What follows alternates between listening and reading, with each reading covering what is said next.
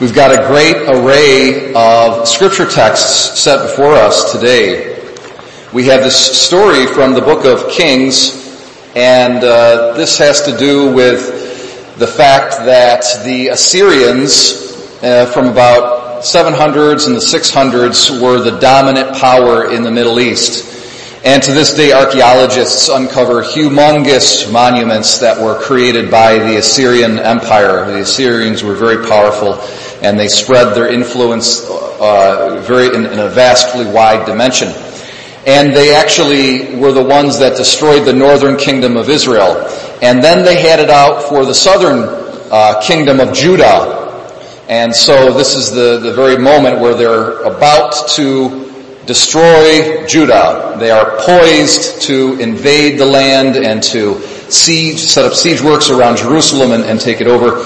But God wins the day. And he sends an angel and intervenes and stops that from taking place.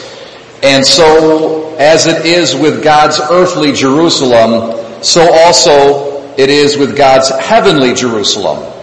Okay? The earthly Jerusalem is just a symbol of the heavenly Jerusalem. And as God protects the earthly Jerusalem, so also He surrounds and encompasses with His love the heavenly Jerusalem. And this is what we see in our psalm as we respond in the refrain, God upholds His city forever. My brothers and sisters, by virtue of baptism, we belong to the city of God. And the heavenly Jerusalem is our destiny. We were created for that heavenly city, not for the earth. We live on the earth now, but we are destined for and called to the heavenly city. So we have to have that eternal uh, horizon uh, for our perspective on life. We've got to view everything in our lives with that eternal perspective in mind always aiming everything and ordering all the different events and the priorities of our lives towards that heavenly city. And uh, we are confident and uh, we have a sense of great assurance and security that God surrounds us and He protects us and He guides us along the path to that heavenly Jerusalem. But we learn in the gospel that the path to the heavenly Jerusalem is not necessarily easy. Okay, Jesus says that the narrow, the, the path is difficult that leads to eternal life. And the gate is narrow. Okay, whereas the path that leads to destruction is easy and it's wide. Okay, now he says in the gospel, our Lord teaches us that uh, many go to destruction and few make it to that heavenly Jerusalem and are saved ultimately. And theologians have discussed this text for hundreds and hundreds of years. And I think the most prudent and sound interpretation of what our Lord is saying in the gospel uh, is as follows. It is not the case that we can know with certainty that more people are lost than are saved. Okay? So the question of the relative proportion of the people who make it to the heavenly Jerusalem and those who don't. What's the relative proportion? Is it more? Is it less? And I think the, the best and soundest conclusion is to say that we do not know. We do not know. Even though our Lord says here in this passage that many enter the path of destruction and few enter the path of life, there are at least two considerations that would uh, militate against any hasty conclusion as to the relative proportion of the saved and the lost. The first consideration would be the fact that Jesus is evidently speaking about adults. He's not speaking about children, okay?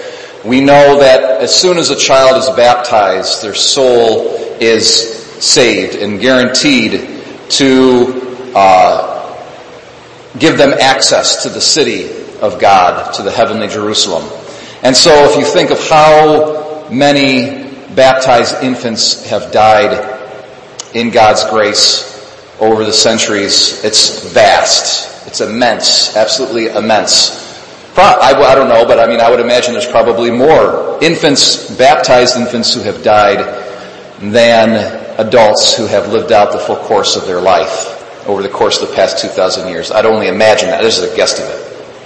So, our Lord is speaking about adults here. He's not, he's not making his judgment call in reference to infants. That's the first consideration.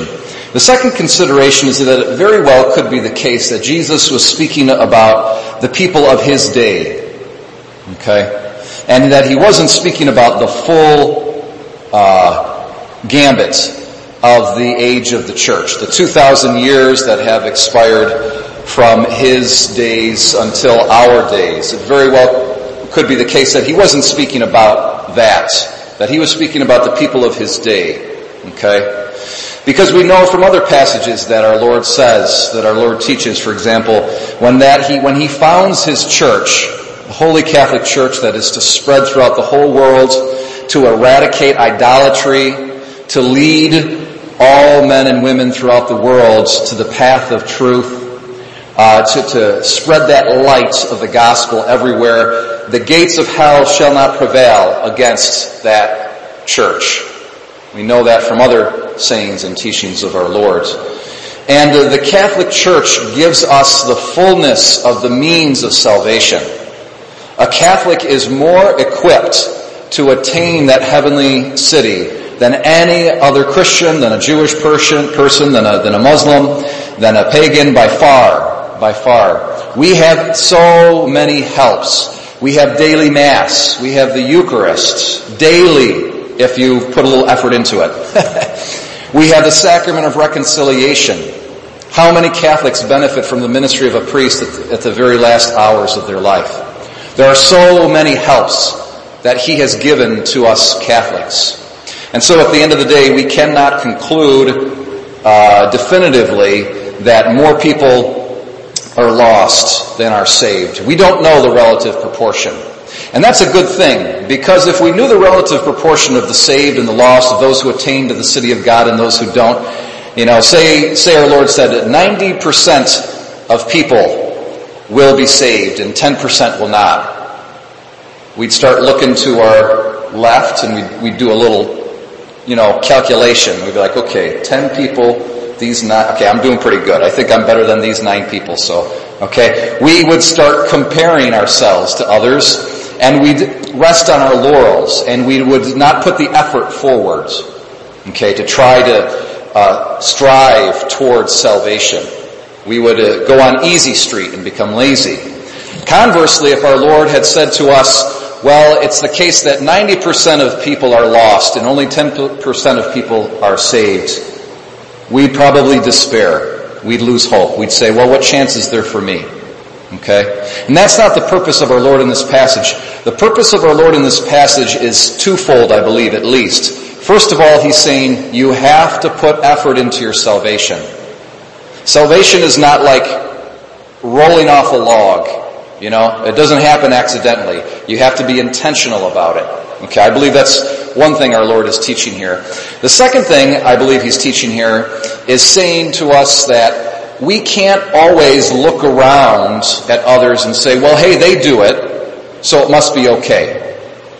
Because our Lord is here saying to us that many people are going the wrong way. So we can't look to the example of just people in general and say, well, you know, my level of morality, my level of holiness is okay because, you know, I'm just about as good as everybody else. Our Lord is teaching us not to do that here in this passage more and more we come to see and understand that we need to look to heaven and we need to look to Jesus as our example for how we should live our lives and not to whatever, a, a head count. All right? So I believe that this is really what our Lord uh, wants us to take home today from this passage. My brothers and sisters, let us always look upwards to heaven. Let us never despair of our own salvation. Let us put effort into it. Let's not compare ourselves to others. Let's always hold Jesus Christ as our supreme example before our eyes. And uh, let's trust our Lord and thank Him that He surrounds His city, and He protects and guides us and helps us along the path of salvation.